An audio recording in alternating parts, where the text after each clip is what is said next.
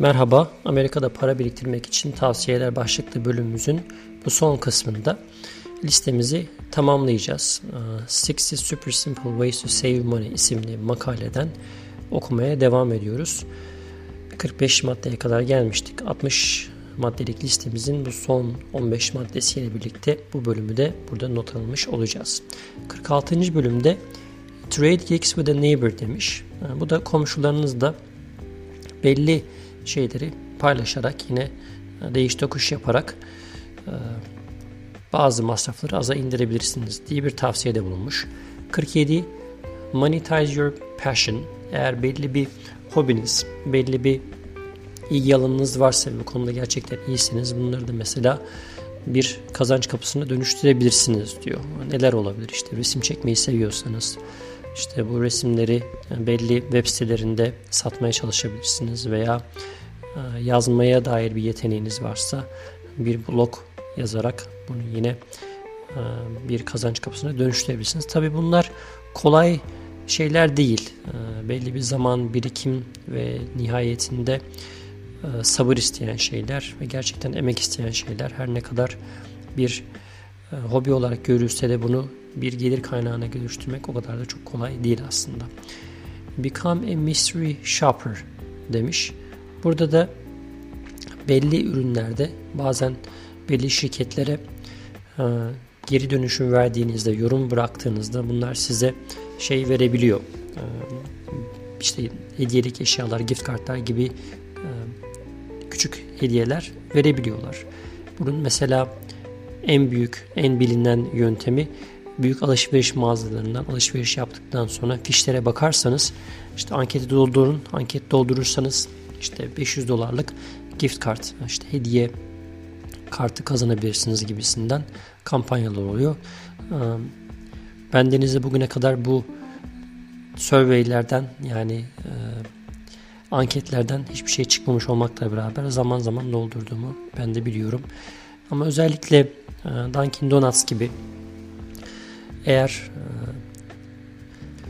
bize işte feedback verirseniz anketimize doldurursanız ücretsiz size bir adet işte donat ikram edeceğiz veya işte ücretsiz kahve vereceğiz gibi gibisinden fırsatlar varsa bunları da kaçırmayın derim. Çünkü %100 e, kazanma garantili küçük de olsa bunlar size bütçenizde faydası olabilecek şeyler diyebiliriz. 49 Work at your favorite place demiş. Bu da oldukça enteresan ama Amerikalıların günlük hayatında, yaşayışlarında oldukça makul mantıklı bir durum. Eğer mesela haftanın işte belli akşamları veya hafta sonları işte bir restoranda bir barda vakit geçirmeyi seviyorsanız burada çalışmayı düşünün demiş. Yani hep ziyaret ettiğiniz yerde çalışmak hem para kazanmak hem de e, orada bulunmak e, hem gelir kapısı anlamında size belli getiriler olabilir diye söylemiş. 50. madde Consider signing up for cashback offers. Belli kredi kartları mesela belli yerlerden alışveriş yaptığınızda cashback dedikleri e, yaptığınız harcamanın belli bir yüzdesini size puan olarak, para olarak geri getiren bir sistem var.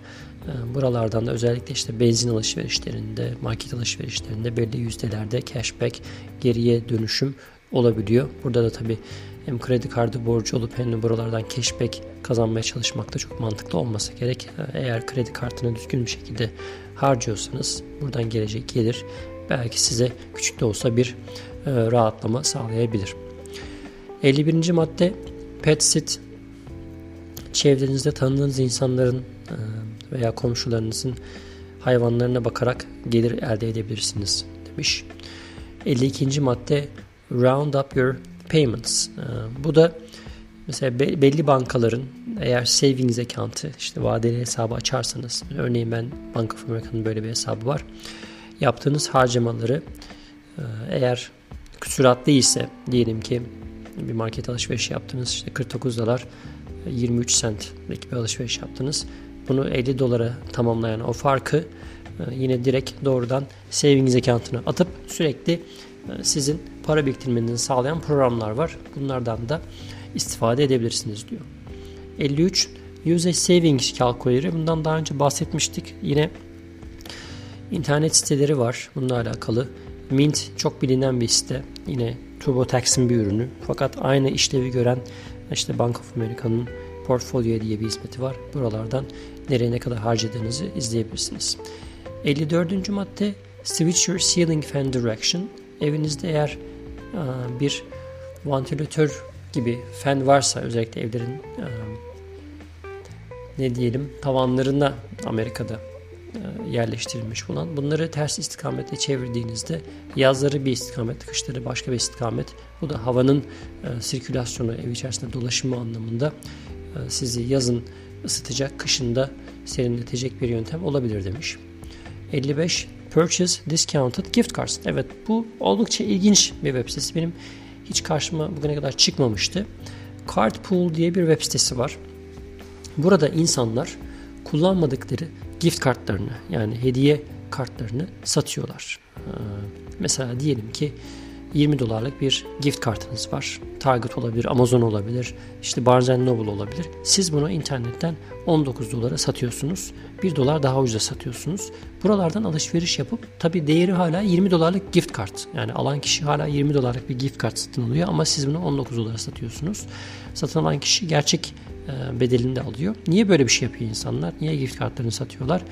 Şöyle bir şey geldi aklıma. Yani bazen insanlar hediye olarak birbirlerine gift kart götürüyorlar.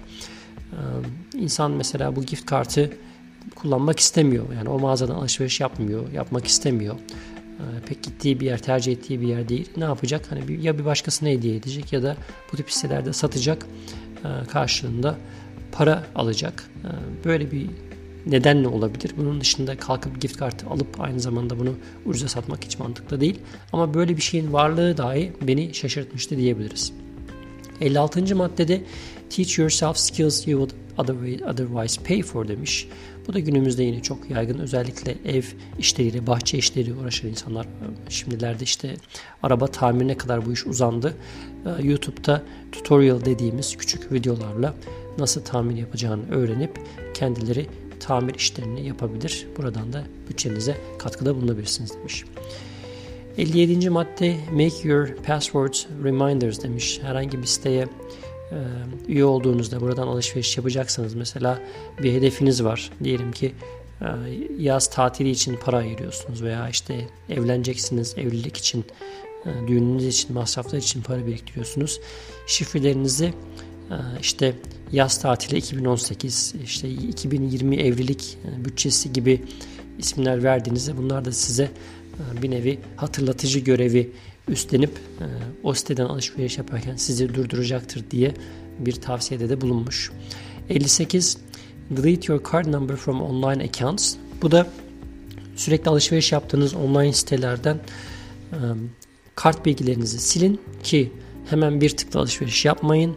Oraya o bilgilere girmek tekrar zaman aldığı için e, bir nevi sizi engel sağlayacak yani bir an önce alışveriş yapıp hani şey yapamayacaksınız. Siparişinizi veremeyeceksiniz. Biraz işlem uzayacak. Böylelikle belki vazgeçme ihtimaliniz artabilir demiş. 59 Utilize your savings account demiş. Burada da yine küçük de olsa belli aralıklarla vadeli hesabınıza para aktarmaya, oraya yönlendirmeye çalışın demiş. Altıncı ve son tavsiyesi az önce bahsettiğimiz bir budgeting app kullanma tavsiyesi. Burada da hangi kalemde nereye ne kadar harcama gidiyor bunları bu app vasıtasıyla takip edin. Böylelikle kendinizi kendi alışveriş alışkanlıklarınızı kontrol altına alabilirsiniz demiş. Evet biraz uzun bir seri oldu ama umarım faydalı olmuştur. 60 yöntem Amerika'da para biriktirmek için veya maddi anlamda ekonomik giderlerinizi kısmak için uygulayabileceğiniz bir takım teknikler, tavsiyeler olarak karşınıza çıkabilir. Umarım faydası olmuştur.